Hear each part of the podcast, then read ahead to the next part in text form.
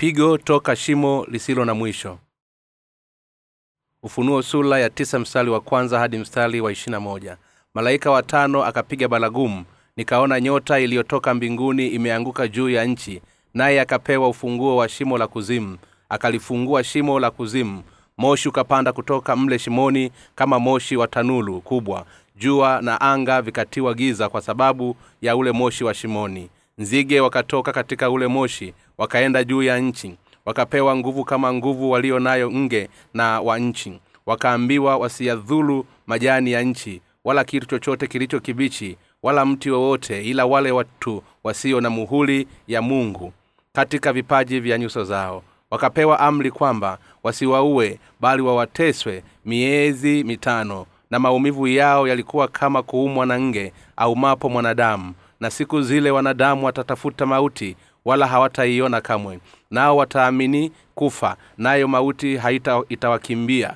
Na maumbo ya hao nzige yalikuwa kama farasi waliowekwa tayari kwa vita na juu ya vichwa vyao kama taji mfano wa dhahabu na nyuso zao zilikuwa kama nyuso za wanadamu. Nao walikuwa na nywele kama nywele za wanawake na meno yalikuwa kama meno ya simba. Nao walikuwa na dilili kifuani kama dilili za chuma na sauti mabawani yao ilikuwa kama sauti ya magari ya farasi wengi waendao katika vita nao wanami, wanamikia kama ya nge na miiba na nguvu yao ya kuwadhuru wanadamu. Miezi mitano ilikuwa katika mikia yao na juu yao wanaye mfalume naye ni maraika wa kuzimu. Jina lake kwa kiebrania ni abadon na kwa kiyunani analo jina lake apolioni ole wa kwanza umekwisha pita. Tazama bado ziko ole mbili zinakuja baadaye. Malaika wa sita akapiga baragumu. Nikasikia sauti moja iliyotoka katika zile pembe za madhabahu dhabahu iliyo mbele za mungu ikimwambia yule malaika wa sita aliyekuwa na baragumu wafungue hao malaika wanne waliofungwa kwenye mto mkubwa frati wale malaika wanne wakafunguliwa waliokuwa wamewekwa tayari kwa ile saa na siku na mwezi wa mwaka ili kwamba waue therusi ya wanadamu. Na hesabu ya majeshi ya wapanda farasi ilikuwa elfu ishirini mara elfu kumi. Nilisikia hesabu yao. Hivyo ndivyo ilivyowaona hao farasi katika maono yangu. Nao waliokaa juu yao wanadilili kifuani kama za moto na za samawi na za kiberiti na za vichwa vya farasi hao ni kama vichwa vya simba na katika vinywa vyao hutoa moto na moshi na kiberiti. Therusi ya wanadamu wakauawa kwa mapigo matatu hayo kwa moto huo na moshi huo na kiberiti hicho yaliyotoka katika vinywa vyao. Kwa maana nguvu za hao mafarasi ni katika vinywa vyao na katika mikia yao maana mikia yao ni mfano wa nyoka ina vichwa nao wanaodhuru kwa, kwa hivyo na wanadamu waliosalia wasiouawa kwa mapigo hayo hawakusitubia zile kazi za mikono yao hata wasiwajue mashetani na sanamu za dhahabu na za fedha na za shaba na za mawe na za miti zisizoweza kuona wala kusikia wala kuenenda wala hawakutubia uuaji wao wala uchawi wao wala uashelati wao wala wivu wao. Mafafanuzi aya ya kwanza. Malaika watano akapiga baragumu nikaona nyota ikitoka mbinguni imeanguka juu ya nchi naye akapewa ufunguo wa shimo la kuzimu. Kile kitendo cha mungu kumpatia malaika ufunguo wa shimo la kuzimu lisilo na mwisho maana yake ni kwamba aliamua kuleta pigo la kutisha kama kuzimu kwa mwanadamu. Shimo lisilo na mwisho linafahamika kuwa ni kuzimu maana yake ni sehemu ya kina kisicho na mwisho. Mungu alitafungua shimo hili la kuzimu ili kuleta mateso kwa mpinga kristo atakayekuwa akiishi duniani pamoja na wafuasi wake na kwa wale wanaosimama kinyume dhidi ya wenye haki. Maraika watano alipewa ufunguo wa kulifungua shimo hili la kuzimu. Hili ni pigo la kutisha sana ambalo linatisha kama kuzimu inavyotisha. Aya ya pili akalifungua shimo la kuzimu moshi ukapanda kutoka mle shimoni kama moshi wa tanuru kubwa. Jua na anga vikatiwa giza kwa sababu ya ule moshi na shimoni. Wakati mungu aliporuhusu kufunguliwa kwa shimo lisilo na mwisho ulimwengu mzima ulijazwa na vumbi kama majivu ya vorikano na hivyo kuleta mapigo la giza. Pigo hili la giza limehifadhiwa kwa ajili ya wale wanaopenda giza.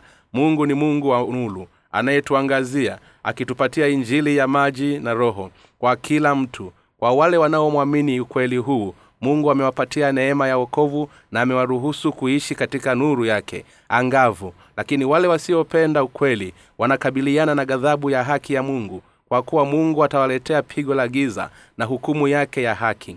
Kimsingi wanadamu wanazaliwa wakiwa wenye dhambi na wanapendelea giza kuliko nuru katika maisha yao. Hivyo wanastahili kupokea pigo la giza toka kwa mungu kwa kuitakaa na kutoiamini njiri ya maji na roho iliyotolewa na bwana. Aya ya tatu. Nzige wakatoka katika ule moshi wakaenda juu ya nchi wakapewa nguvu kama nguvu ya walio nayo nge wa nchi. Mungu atawatuma nzige katika ulimwengu huu na kisha kuziidhibu dhambi za wale wanaoupinga ukweli wa mungu. Katika mawazo yao ya kiasili pigo hili la nzige linaweza kuleta maumivu ya kutesa kama yale ya kuumwa na nge.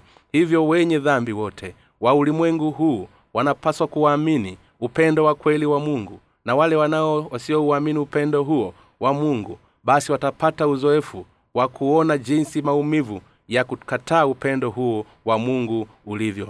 Mungu aliwatuma nzige hapa duniani na akawafanya watu kulipa mshahara wa dhambi zao kwa kusimama kinyume na mungu wa kweli kwa wazao yao ya kiasili. Gharama hii dhambi ni mateso toka katika pigo la nzige. Aya ya nne. Wakaambiwa wasiyadhulu majani ya nchi wala kitu chochote kilicho kibichi wala mti wowote ila wale watu wasio na muhuli wa mungu, ya mungu katika vipaji vya nyuso zao. Wakati mungu atakapolileta pigo la kutisha la nzige kutasahau kuonyesha huruma yake. Kwa wale watakaokuwa wametiwa muhuli yake na pia anawaamuru nzige wasiizuri nchi na miti. Aya ya tano wapewa amri kwamba wasiwaue bali wateswe miezi mitano. Na maumivu yao yalikuwa kama kung'atwa kuumwa na nge amapo mwanadamu. Katika kitabu cha wimbo ulio bora sura ya nane mstari wa sita mungu anazungumzia juu ya upendo wake na hasila yake. Anasema kwa maana upendo una nguvu kama mauti na wivu ni mkali kama hela mwako wake ni mwako wa moto na miale yake ni miale ya yahu. Vilivyo vivyo vipigo hivi vinatueleza jinsi adhabu ya mungu ilivyo kali kwa wale wanaoukataa upendo wa mungu ulioonyeshwa kupitia injili ya maji na roho. Pigo hili litawatesa watu kwa miezi mitano. Aya ya sita. Na siku zile wanadamu watatafuta mauti wala hawataiona kamwe nao watatamani kufa nayo mauti itawakimbia pigo la nzige litaleta mateso makubwa sana kiasi kwamba watu watatamani kufa kuliko kuishi kwa mateso hayo lakini bado hawataweza kufa hata kama watakuwa wakitamani kufa. Pigo hili limekuja kwa sababu watu walimdhalau mungu wakidhani kuwa mwisho wa maisha ya kimwili ndiyo mwisho wa yote. Wanamdhalau mungu ambaye anatawala juu ya uzima na mauti. Lakini kwa kupitia pigo hili la nzige mungu anatuonyesha kuwa hata kifo hakiwezi kuja pasipo kibali cha mungu. Aya ya saba hadi kumi na mbili.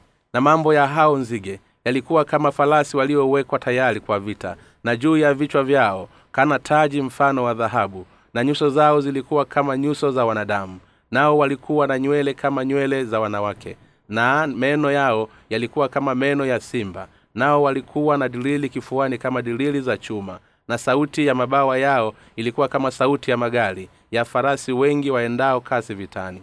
Nao wanamikia kama ya nge na miiba na nguvu yao ya kuwadhuru wanadamu miezi mitano ilikuwa katika mikia yao. Na juu yao wanaye mfalume naye ni maraika wa kuzimu. Jina lake kwa kiebrania ni abadoni. Na kwa kiunani analo jina lake apolinioni ole wa kwanza umekwisha pita. Tazama bado ziko ole mbili zinakuja baadaye mikia ya nzige toka katika shimo lisilo na mwisho wana nguvu ya kuwadhulu watu kwa muda wa miezi mitano pamoja na kwamba mwonekano wa nzige hao ni kama wanawake. Nzige hawa ni viumbe jasiri na katili sana. Hii inaonyesha dhambi kubwa ambayo wanaume wameifanya kwa kuwafuata wanawake kuliko kumfuata mungu. Tusisahau kwamba shetani anatafuta kutufanya tuanguke katika dhambi ya uasherati na kisha kunyakuliwa mbali toka kwa mungu anafanya hivyo kwa kuleta dhambi ya tamaa ya mwili katika maisha yetu. Aya ya kumi hadi kumi malaika wa sita akapiga baragumu. Nikasikia sauti moja iliyokaa katika zile pembe za madhabahu ya dhahabu iliyo mbele za mungu. Ikamwambia yule malaika wa sita aliyekuwa na baragumu wafague hao malaika wanne waliofungwa kwenye mto mkubwa wa furati wale malaika wanne wakafunguliwa waliokuwa wamewekwa tayari kwa ile saa na siku na mwezi na mwaka ili kwamba waue therusi ya wanadamu. Hukumu ya mungu ya dhambi ambayo ameiongojea kwa muda mrefu kwa ajili ya mwanadamu itakuwa imeanza.